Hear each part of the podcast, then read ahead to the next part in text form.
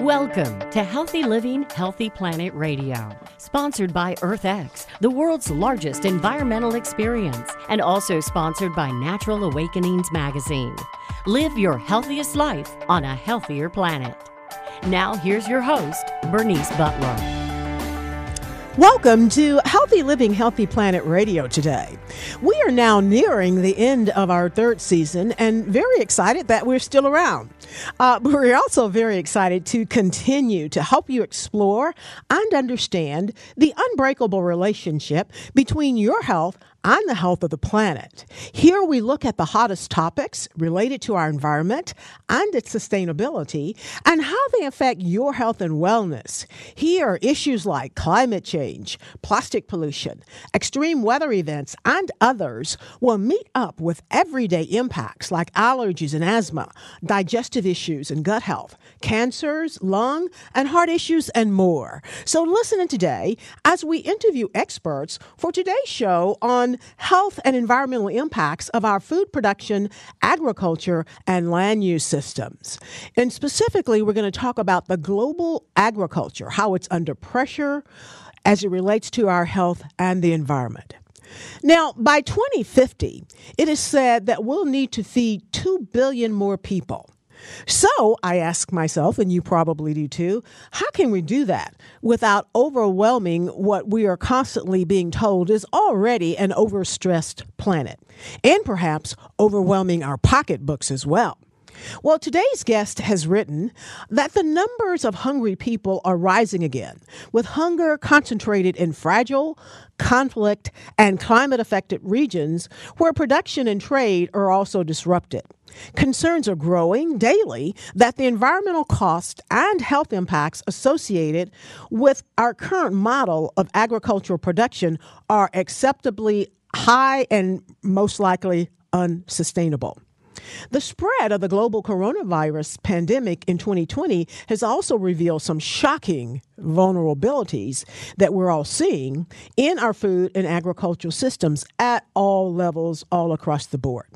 Today, however, the convergence of multiple stresses that is, conflict, climate change, environmental degradation, changing diets, and a global health crisis is challenging the current model of productivity centered investment that has primarily guided uh, the United States and global efforts on agricultural food systems for the last 60 years. Countries around the world have enacted a wave of export curves on food since the start of the Ukraine war. Uh, and that's a trend that economists say risk aggravating shortages and global food price inflation. On nearly every continent, nations have put new restrictions and bans on products, ranging all the way from wheat and corn and edible oils to beans, lentils, and sugar. And Lebanon has even banned the export of ice cream and beer. Now, over the last century, the global population has quadrupled. In 1915, there were 1.8 billion people in the world. And today, according to the most recent estimate by the United Nations, there are 7.3 billion people, and we may reach approximately 9.7 billion by the year 2050. Now, this growth, along with rising incomes in developing countries, which cause dietary changes such as eating more protein and meat, are driving up global food demand. Food demand is expected to increase anywhere between 59% to 98% by the year 2050. And this will shape agricultural markets in ways that we've not seen before and probably that we've not even imagined. Farmers worldwide will need to increase crop production either by increasing the amount of agricultural land to grow crops on or by enhancing productivity on existing agricultural lands through fertilizer and irrigation and perhaps adopting some new methods like precision farming. All of which I'm sure carry varying degrees of environmental cost. Now, the ecological and social trade offs of clearing more land for agriculture are often high, particularly in the tropics. And right now, crop yields, that is, the amount of crops harvested per unit of land cultivated, are growing too slowly to meet this anticipated demand for food in the future.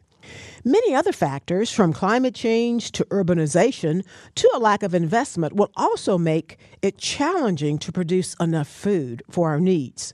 There's also strong consensus among our researchers and academics that climate change, driven by water scarcity, rising global temperatures, and extreme weather, will have severe long term effects on crop yields. These are expected to impact many agricultural regions, especially those that are close to the equator. For example, the Brazilian state of Mato Grosso, one of the most important agriculture regions worldwide, may face an 18 to 23 percent reduction in soy and corn output by 2050 due to climate change. The Midwestern U.S also, and Eastern Australia. Also, two other globally important regions may also see substantial decline in agricultural output due to this extreme heat caused by climate change. Yet, some places are expected to initially, that is, benefit from climate change. Countries stretching over the northern latitudes, mainly China, Canada, and Russia, are forecasted to experience longer and warmer growing seasons in certain areas. Russia, which is already a major grain exporter, has a huge untapped production potential because of large crop yield gaps. And that means uh, when we talk about the gap, that's the difference between the current yields and the potential yields. And they also have a lot of widespread abandoned farmland, uh, more than 40 million acres, which is an area that's larger than Germany. And this is due to following the dissolution of the Soviet Union in 1991. So Russia arguably has the most agricultural opportunity in the world, but at this point, who's going to be willing to depend on Russia for anything? Now, when we think about threats to the environment, we tend to picture in our minds cars and smokestacks, not our dinner. But the truth is, our need for food poses one of the biggest dangers to the planet. Agriculture is among the greatest contributors to global warming, emitting more greenhouse gases than all of our cars, trucks, trains, and airplanes combined. And this is largely from methane released by cattle and rice farms, as well as nitrous oxide from fertilized fields and carbon dioxide from the cutting down of the rainforest in order to grow more crops or to raise livestock. Farming is the thirstiest user of our precious water supplies, and it's a major polluter as runoff from fertilizers and manure disrupts fragile lakes, rivers, and coastal ecosystems, not only in the U.S., but totally across the globe. Agriculture also accelerates the loss of biodiversity. As we cleared areas of grassland and forest to develop more farms, we've lost crucial habitat, making agriculture a major driver of wildlife extinctions. Now, the environmental challenges posed by agriculture are huge also, and they'll only become more pressing as we try to meet the growing need for food worldwide in coming years. But sheer population growth isn't the only reason we'll need more food. The spread of prosperity, and we'll talk about this a little bit later on with our guest, but the spread of prosperity across the world, especially in China and India, is driving an increased demand for meat, eggs, and dairy, thereby boosting pressure to grow more corn and soybeans to feed more cattle, pigs, and chickens to get all of that meat, eggs, and dairy that our prosperity is demanding. Now, ultimately, the debate over how to address the global food challenge has become polarized as has just about everything in our society today, pitting conventional agriculture and global commerce against local food systems and organic farms. The arguments can be fierce, like our politics, and we seem to be getting more and more divided rather than finding common ground. Those who favor conventional agriculture talk about how modern mechanization, irrigation, fertilizers, and improved genetics can increase yields to help meet this demand. And they're right. Meanwhile, proponents of local and organic farms counter this argument that the world's smaller farmers could increase yields aplenty. And help themselves out of poverty by adopting better techniques that improve fertility without synthetic fertilizers and pesticides. And they're right too. But human use of land and water for agriculture has not yet peaked. But all evidence points to slowing growth in agriculture productivity, to rapid exhaustion of productive capacity, and generation of more and more environmental harm. And even before the outbreak of COVID 19, global food systems were faced with a formidable triple whammy challenge of simultaneously providing food security and nutrition to a growing global population, ensuring livelihoods of millions of people working along the food chain, all the way from farm to fork, and ensuring the environmental sustainability of the agricultural and food production sector. The manner in which food systems absorb, recover, adapt, and transform in response to the shock of COVID 19 will shape their level of resilience and their ability to deliver on the longer term triple challenge. And we're beginning to feel some of this already. Those who study these things say that policies and approaches to address both the dramatic short term shocks, which we're already seeing, and to enhance long term resilience are essential and those that encourage global food systems that rather than domestic self sufficiency will be more effective at meeting this challenge. Now, this is a lot. But here today to help us unpack and understand this is an expert in this field who I've been quoting quite a bit during this.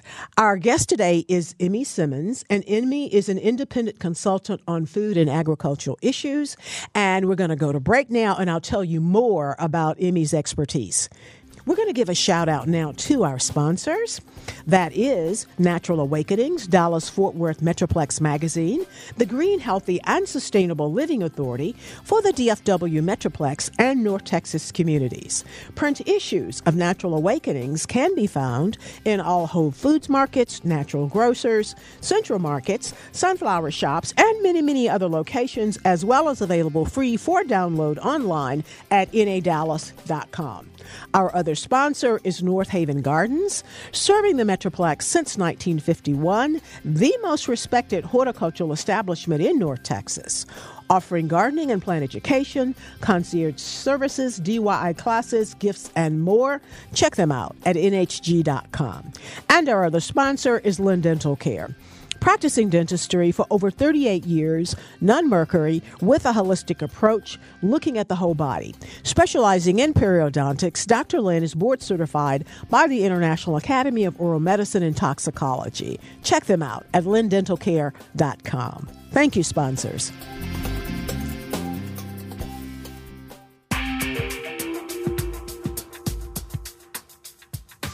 Welcome back to Healthy Living, Healthy Planet Radio today.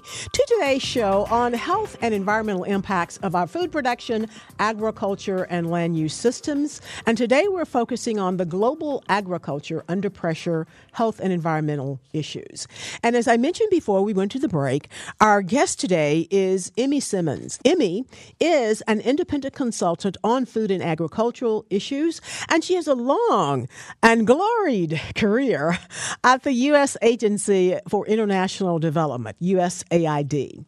Emmy is currently serves on the boards of the Global Crop Diversity Trust and DevWorks as a member of the Global Panel on Agriculture and Food Systems for Nutrition, and she is a non-resident senior advisor to the Food Security Program at the Center for Strategic and International Studies.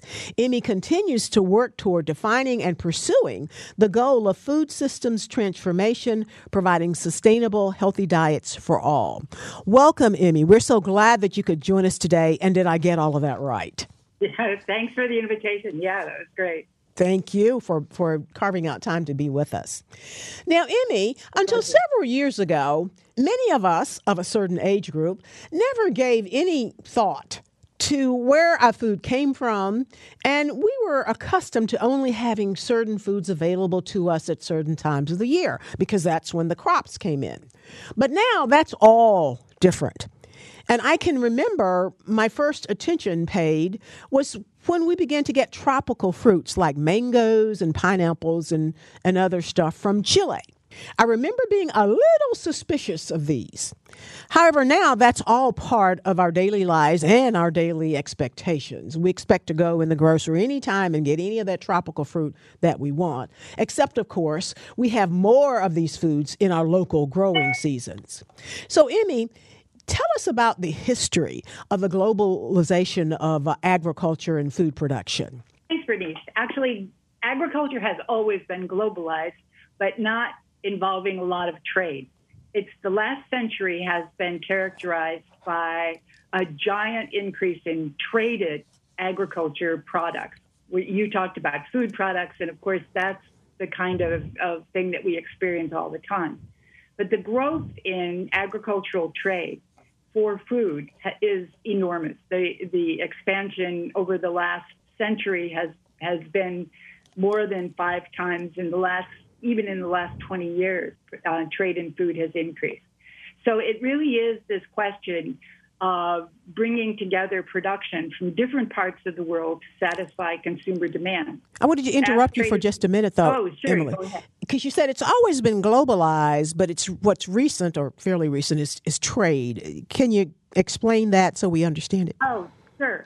I, obviously, everybody needs to eat every day, right? So right. going back to the days of I don't know Cro-Magnon man, people have produced food or collected food or processed food um, for their survival around the world. But often that food didn't go very far away from the farm. So the producer produced the food. Much of it was eaten by the family. Whatever there was left was traded. If somebody specialized in onions or something, that went into the market. But that has really gradually changed what is called subsistence agriculture, which is a farm family producing what they eat. That has pretty much disappeared with very few exceptions. As people have come to rely upon markets, even locally, to be able to have people outside of the cities producing food that then gets traded into the cities, you know, within a within a short regional market. But the globalization of food, that is the trade of food around the world, really has increased since about the 1950s, 1960s. During the both World Wars, World War One and World War Two, there was a great increase in shipping, and shipping became a much more affordable thing. And after World War II, especially like in places like the United States, Australia, Europe, there were new technologies you know, better me- mechanics, better better breeds of crops, more use of fertilizer, and this led to the production of excess, particularly of grains, which could then be sent to countries which didn't have enough grain to really support their growing population. And over time, that trade in food products, raw commodities like wheat or rice, but also um, trade in, in processed products, potato chips and guacamole, all of these things started to cross international boundaries. And as people got more incomes, as incomes have grown around the world, people have, as you said, uh, seen these things in the markets and said, oh gosh, this is really great. I think I'd like to try bananas. I'd like to try grapes in the off season. So people were released from that dependence on what they could produce by themselves, what could be produced in their local region, the seasonality that goes along with that. And they were able to overcome that and get the variety that you can get in terms of, of food when there is global trade. So I think we've seen literally a transformation of the food system over the last century, century and a half, which has been extraordinary. I mean, I think it has surpassed everyone's everyone's expectations. Food has become more affordable overall and the, the vast range of choices of food has increased. On the other hand, now I'm going to put my nutrition hat on, the diversity of, and go back to the point that you made on global crop diversity, is that the diversity of products in the market has actually shrunk. People used to eat other kinds of grains, fonio, teff, have you heard of them? Mm-hmm. But now people are, are eating more maize, more rice, more wheat which account for a great deal of grain consumption. Vegetables, greens that used to be gathered out in the forest are no longer gathered. People, in fact, purchase food um, grains produced under irrigated circumstances. soon we're going to be eating in the United States, at least in Europe, we're going to be eating greens. So they've been produced in urban, tall buildings with artificial light, no soil, and extremely precision provided water. Yeah, we have so one of those here here in our area that I was just um, uh, looking at. It's it's a whole yeah farm indoor grown in these little pots that are like towers or something. Yeah, trays or whatever. But yeah, one one of the things that people don't realize, for example, is that the very small country of the Netherlands is the world's second largest exporter of food. Not, the U.S. is still number one, but Netherlands, they have no space. Almost everything is grown in these intensive, um, mechanized greenhouses, which are all over the country. So I think we're seeing that transformation of the food system. The question is, looking forward, whether in fact that transformation is going to produce the variety of, of nutrients that make up our diet, the variety of different kinds of food, whether we can do it with the greenhouse gas emissions costs that we're experiencing now as food is not only just transported, but it's chilled, it's processed, it's kept in a frozen or cool state. All of that requires energy. And that's the question as to whether we can we can afford that going forward. A big Already question that pops up in my mind as you describe that is in terms of this trade, what are we gaining and what are we losing with that? What we're losing, I think, is perhaps what people is on people's minds, sort of top of mind. Um, what we're losing is a lot of crop diversity. We're we're losing that sort of positive economic interaction of a local production sector, a local retail market sector, and the diversity of fresh products that, in fact, can be gotten. In the United States, we actually consume fewer fresh fruits and vegetables produced in the United States today than we did 40 or 50 years ago because we import those products from Central America and Mexico. And there's a reason why Mexico is the, is the source of most of the avocados that we eat in the United States. They're easy to transport. They can be gotten here early. That the loss that we have is that the environmental diversity has decreased. The number of jobs in agriculture has decreased. Small towns have seen the decrease in opportunities in food and agriculture. And the range of the diet many people characterize now that's available really emphasizes sugar, fat, and salt rather than fresh fruits, fresh vegetables, high nutrient um, dairy products produced locally. Um, and so there's for the consumer, there's a lot more ease, a lot more access. But from the local economy perspective, there's been a big transformation away from a diverse, nutrient healthy production system to one that is, is less diverse, less probably less healthy, and probably less generating less, generating fewer jobs and, and fewer local community kinds of opportunities. Indeed, but I have to think that some communities are, as you mentioned, some communities are losing jobs, but then others are gaining jobs. How's that affecting the producing or the sending sending countries or parts of the world? Well, and it's also and also the jobs that people are getting, as in the United States, people expect that rural kids, when they emigrate, or like me, emigrating from northern Wisconsin, when they emigrate to an urban area or to um, an urban-based job, will actually be making more income than they were on the farm. And to some extent, as I mentioned, you know, because we purchase commodities from Central America and Mexico, more jobs are created in those countries, but not in the U.S. In the U.S., the jobs tend in agriculture and food in agriculture, not just agriculture, but food and agriculture tend to be in processing, in markets, in retails, in bars, in restaurants, in all those kind of post what we call post farm but. Yeah, but not on, not on the farm, right? We're going to go to break. Right, not on the farm. Yeah, we're right, going to go to break, Emmy, and we'll be right back with some more of this very interesting information.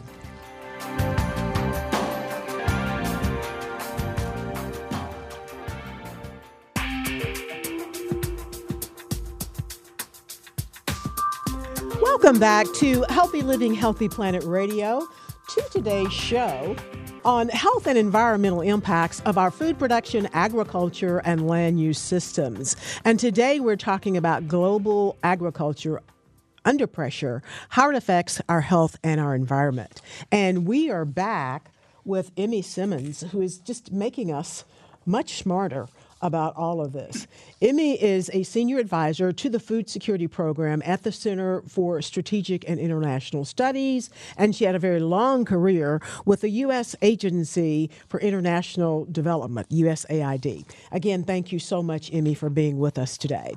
Now, before the break, uh, we were talking about um, the, the kind of the history and getting a, I think, for me was a good understanding of the global agriculture and food production system uh, as it relates to the local systems and, and how, how it all developed.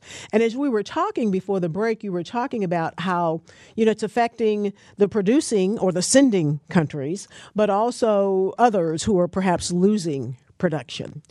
And so we're the recipient country, and I think you, you made mention of how it's affecting wages and, and, and, jobs and things like that. What other types of effects would it be having on the recipient countries? Uh, countries that are importing food um, sort of import two categories of food. Let me just put it that way. Mm-hmm. One is staple products, rice, wheat to make bread, corn, which is kind of a basic for, for food in many African countries, as well as feed for animals. Soy, same thing, uh, feed for animals, as well as uh, a product when it's dried that, that is contributes to the protein quality of food. U.S. is actually a very large exporter. You mentioned Russia in your setup piece, um, Brazil. We're large exporting countries of what are called staple foods, that is, grains and soybeans and to some extent other kinds of, of oils. But the other category of food that, that countries import are processed foods. And the U.S. is a consumer, is a producer of processed foods, but we don't export quite as much of that. Other countries, in fact, seek to increase their production and capacity to process food, juice, fruit juices, tomato paste, um, sugar, uh, tea, other kinds of products. The trade, the global trade, which, as I explained before, has expanded enormously in the last 50 years or so, allows countries to import both kinds of things that is, food, grains, staple grains for consumption, grains and other products for animal feed, as well as processed food. What we've seen is a globalization of diet, as we've seen the globalization of trade.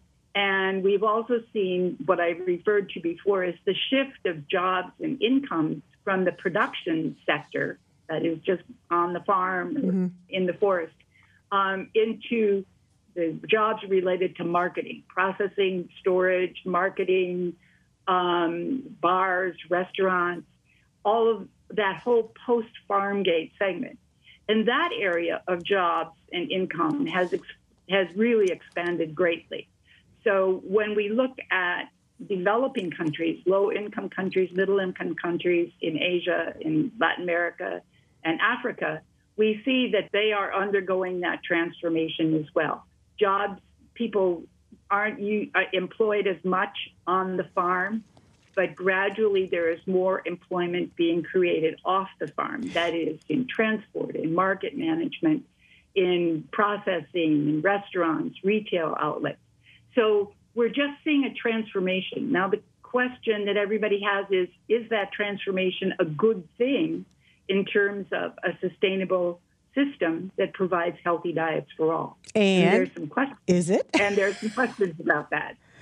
There are questions about it. No, basically the answer is no. Be- and I have to think too with with workers or laborers leaving the farm, and we have to have them at the farm. That's where everything starts. There won't be a need for the bar workers, the food processors, and what have you. So, what is that causing? Is that moving us toward more the industrial farming, or or does it uh, loom for shortages in the future, or what? It's moving us to realization that market disruption, as we've just seen in the in the Ukraine war, and as we've seen repeatedly with climate crises um, around the world, that once the market is disrupted, it contributes a huge amount of risk and uncertainty, not just for producers, but for consumers as well. Trade across borders, you know, makes that a little bit better. If there's a failure in Australia, the people in Western Kansas and perhaps don't have the same climate conditions and they can fill in with wheat or, or sorghum or whatever. But what we're seeing is that when major markets now, as we become more dependent on these global markets, as these markets are disrupted, the ripple effects of that disruption are enormous and they go all around the world. And it's difficult to sort of recover from that in the short term. Climate change, of course, is ex- existential and is making that recovery even much more difficult. So that when a place experiences, for example, a flood, people lose their production, but they also lose their houses. They also have to invest in sort of recovery, and they don't therefore have the money to be able to sort of continue to purchase food in the market.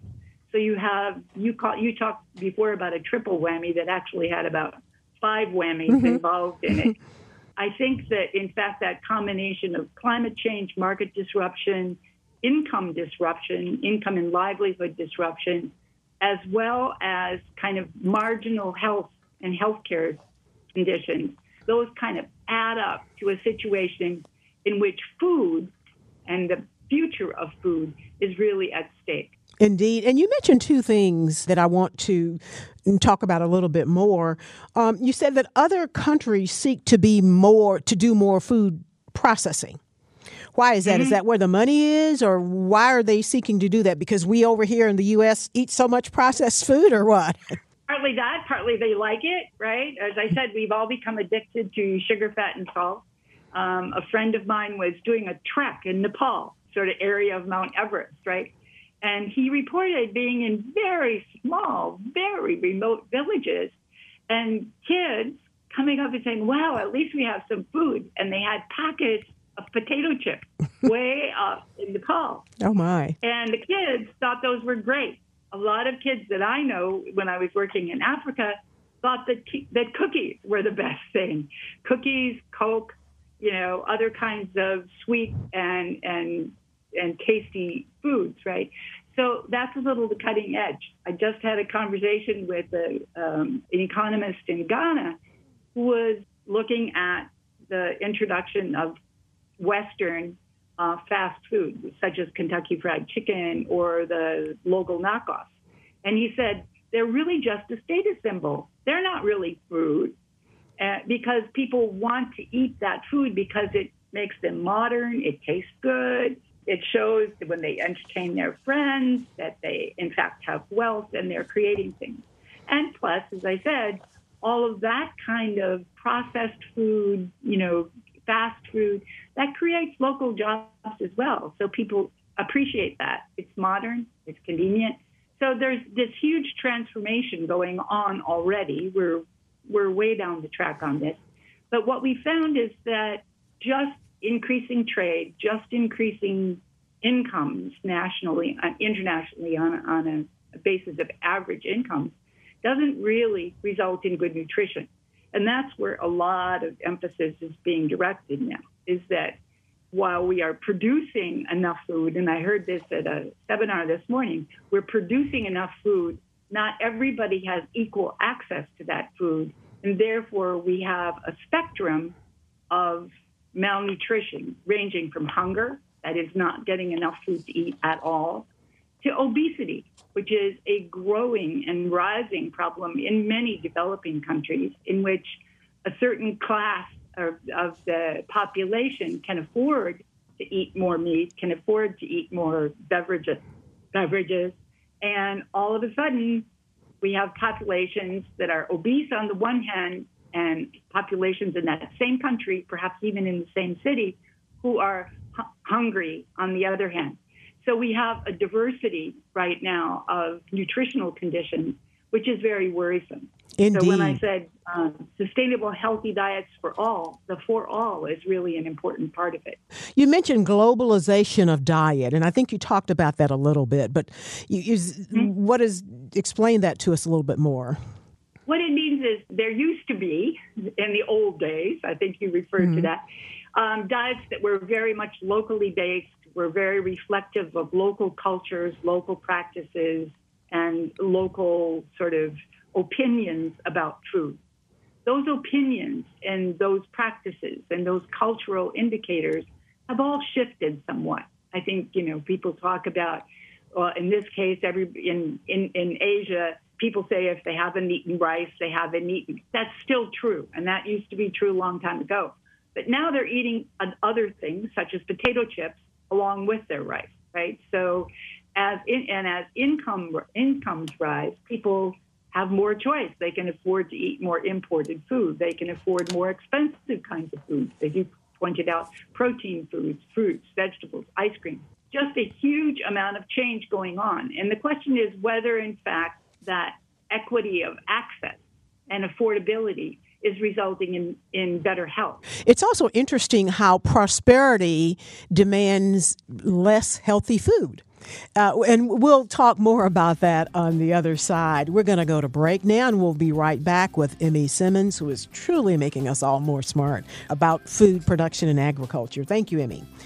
We want to give a shout out now to our sponsors. That is Natural Awakenings, Dallas Fort Worth Metroplex Magazine, the Green, Healthy, and Sustainable Living Authority for the DFW Metroplex and North Texas communities. Print issues of Natural Awakenings can be found in all Whole Foods markets, natural grocers, central markets, sunflower shops, and many, many other locations, as well as available free for download online at nadallas.com. Our other sponsor is North Haven Gardens, serving the Metroplex since 1951, the most respected horticultural establishment in North Texas, offering gardening and plant education, concierge services, DIY classes, gifts, and more. Check them out at nhg.com. And their other sponsor is Lynn Dental Care, practicing dentistry for over 38 years with a holistic approach, none mercury, looking at the whole body. Specializing in periodontics, Dr. Lynn is board certified by the International Academy of Oral Medicine and Toxicology. Check them out at lynndentalcare.com. Thank you, sponsors.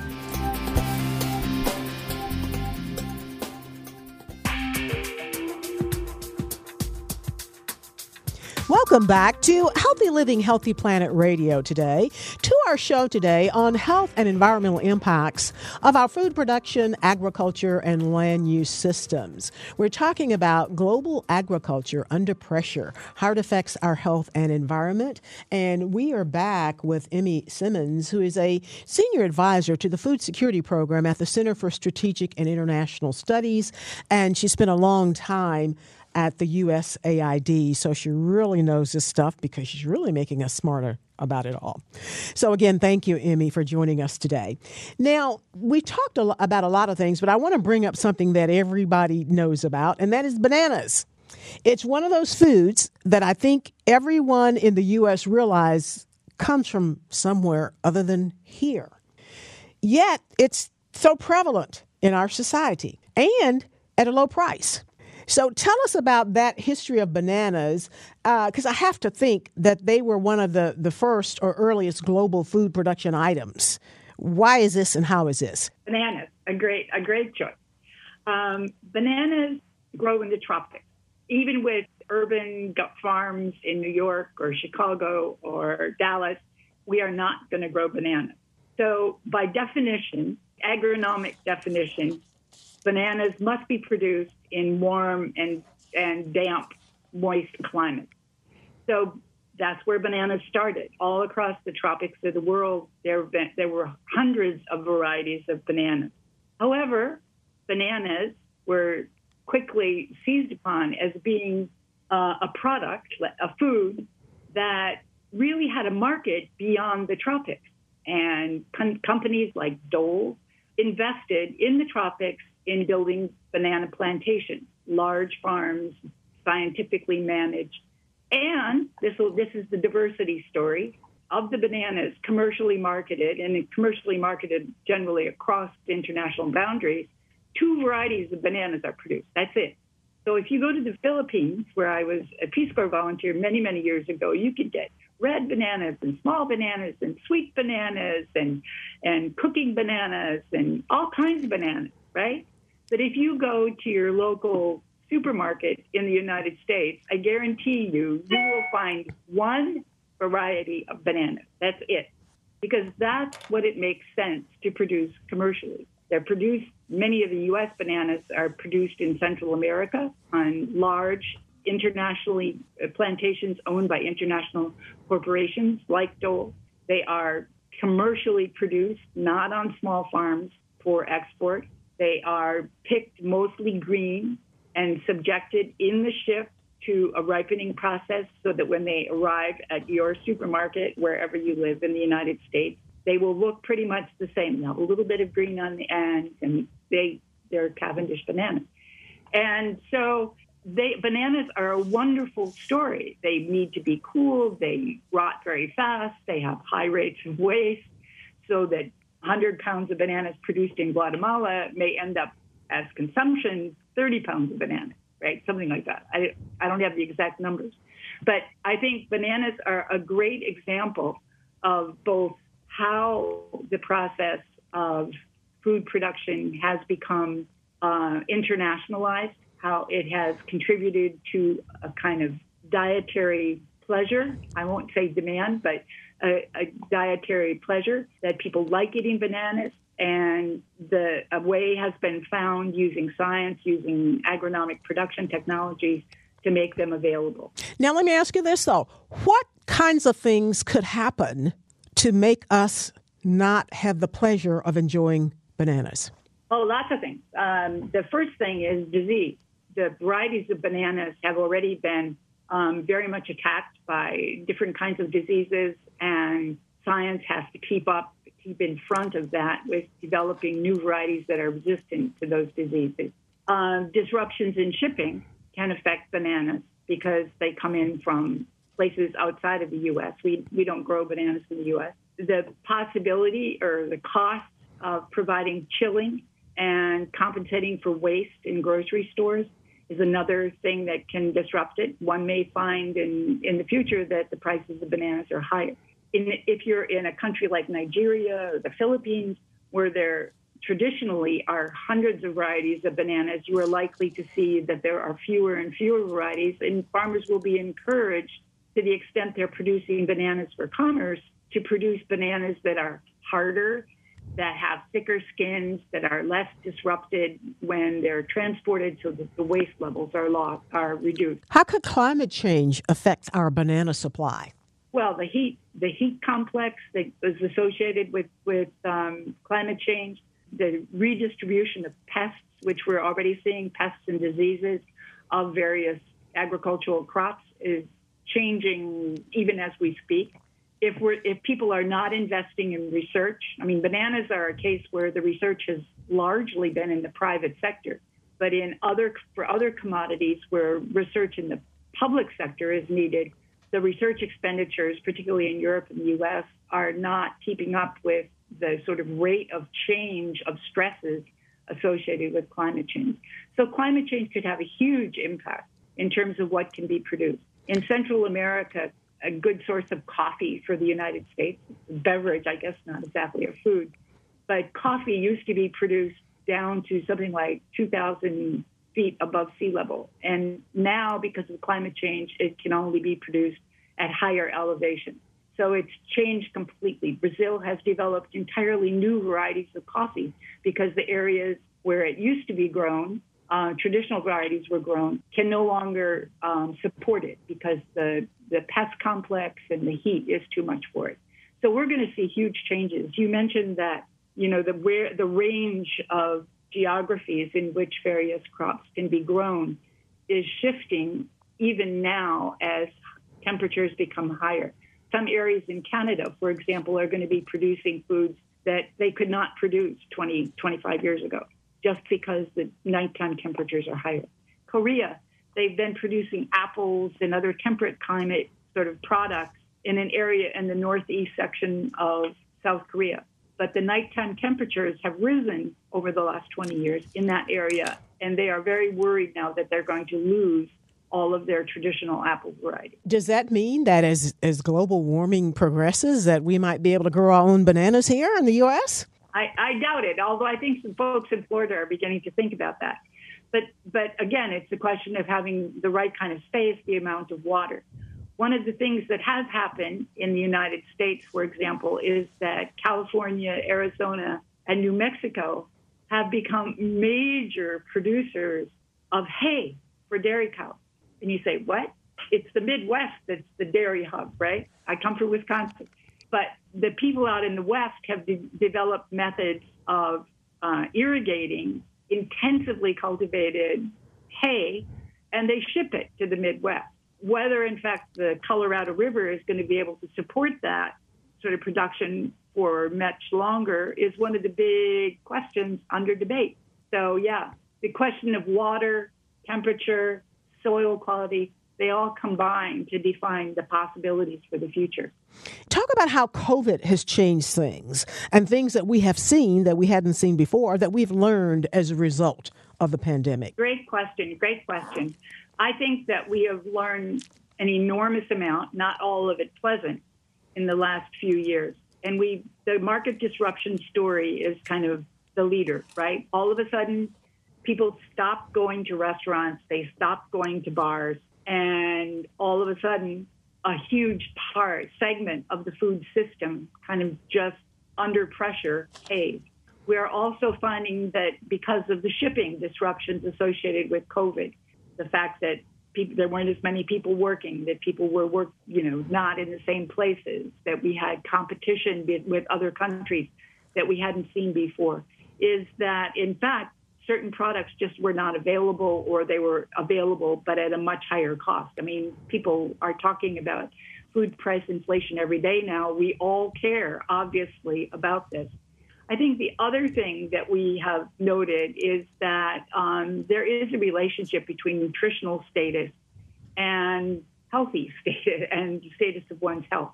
And in fact, the, during the COVID epidemic, people noticed that people who were health compromised, but also obese or heavily overweight, were not people who tolerated or recovered from COVID very well. So I think it again was just one of those wake up calls. We already know that that bad poor diets are very strongly associated with rising rates of diabetes, with cardiovascular disease issues, and with other kinds, some certain kinds of cancers. I'm not exactly sure which ones that in a way that I want to explain now, but we found that during the, the COVID epidemic, that in fact people's general health and their dietary status really did make a difference in terms of their ability to recover. Indeed, I think so, it was a wake up call. It was definitely a wake, up about health and nutrition, leading us back to agriculture, and and and hopefully people uh, can realize that that it is important. And Emmy, you have really helped us, I think, drill down and understand the importance of this global agricultural system and why we we must care because it comes down to our own health and wellness, nutrition, well being, and existence, really. So, thank you so much, Emmy. You've made us much smarter today, and we look forward to you joining us uh, again to talk more about this. And thank you for listening in today to Healthy Living, Healthy Planet Radio. The conversation starts here, but our goal is for it to continue in your home in your social circles, your workplaces, at the water cooler, and in the grocery checkout line, so that we can all work together to realize that healthy living is simply not possible without a healthy planet. Our culture is a result of a trillion tiny acts taken by billions of people every day, like yourselves. And each of those tiny acts can seem insignificant, but all of them add up, one way or the other, to the change that we each live through. This is your host, Bernice Butler. Thank you for listening today, and join us again next week as we talk more about our agriculture and food production systems. Thank you.